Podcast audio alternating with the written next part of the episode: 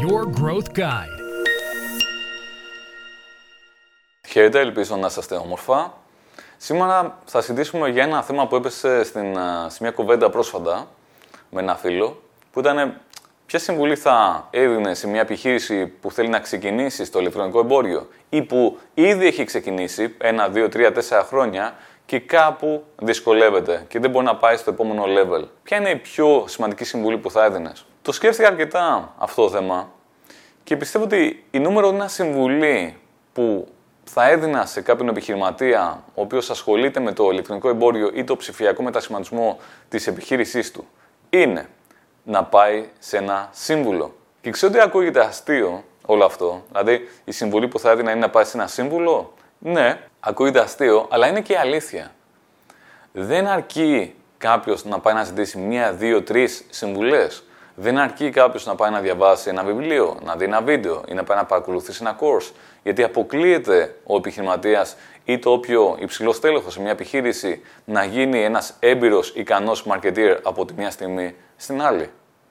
Απαιτείται όχι μόνο να υπάρχει θεωρητική γνώση, αλλά απαιτείται να υπάρχει και εφαρμογή αυτής της γνώσης για πάρα πολύ καιρό για να έχουν ε, βρεθεί και κάποια μοτίβια, κάποια patterns για το πώς δουλεύουν τα πράγματα και κάποιος να έχει αποκτήσει και ένα είδος σοφίας στο digital marketing και γενικότερα στο business.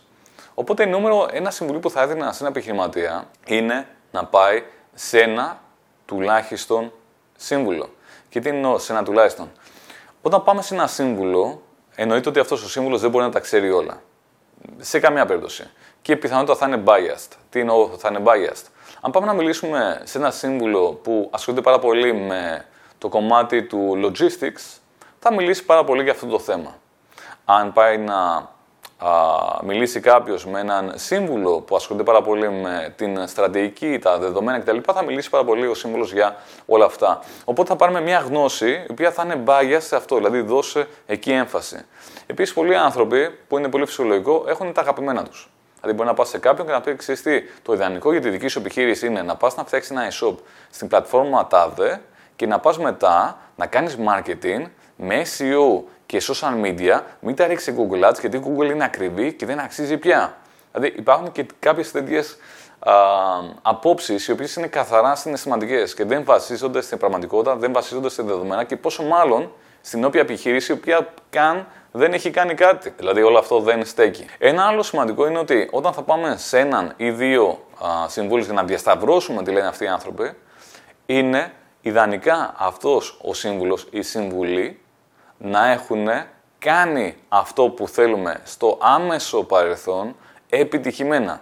Δηλαδή, αν πάμε σε ένα σύμβουλο και πούμε τι θα πρότεινες στο e-shop μου για να πάει ακόμα καλύτερα, ή τι θα πρότεινες για να αποκτήσω ένα e-shop και να κάνω σωστά έξυπνα κάποια βήματα για να μην σπαταλήσω χρόνο και χρήμα, ιδανικά ο σύμβουλος που θα πάμε θα πρέπει να το έχει ξανακάνει αυτό, όχι πριν από 20 χρόνια 10, αλλά πρόσφατα να έχει ξανακάνει ένα τέτοιο εγχείρημα και ιδανικά σε παρόμοιο ή ακόμα καλύτερα στον ίδιο κλάδο.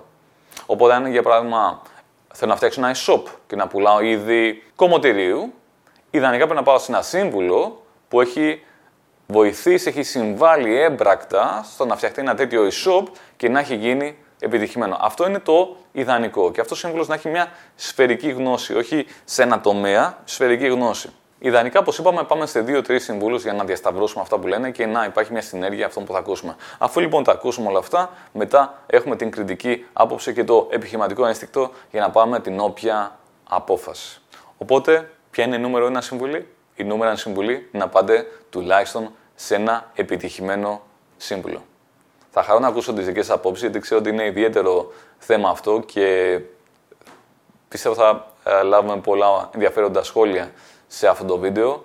Θέλω τις δικές σας εμπειρίες, τις δικές σας απόψεις σε αυτό το θέμα, γιατί πολλοί δοκιμάσατε με ένα σύμβουλο, είπαμε παραπάνω και χωρίς σύμβουλο και θα ζήσατε ή όχι κάποια επιτυχία, οπότε θα χαρώ πάρα πολύ να δω τα δικά σας σχόλια. Ευχαριστώ και τα λέμε στο επόμενο.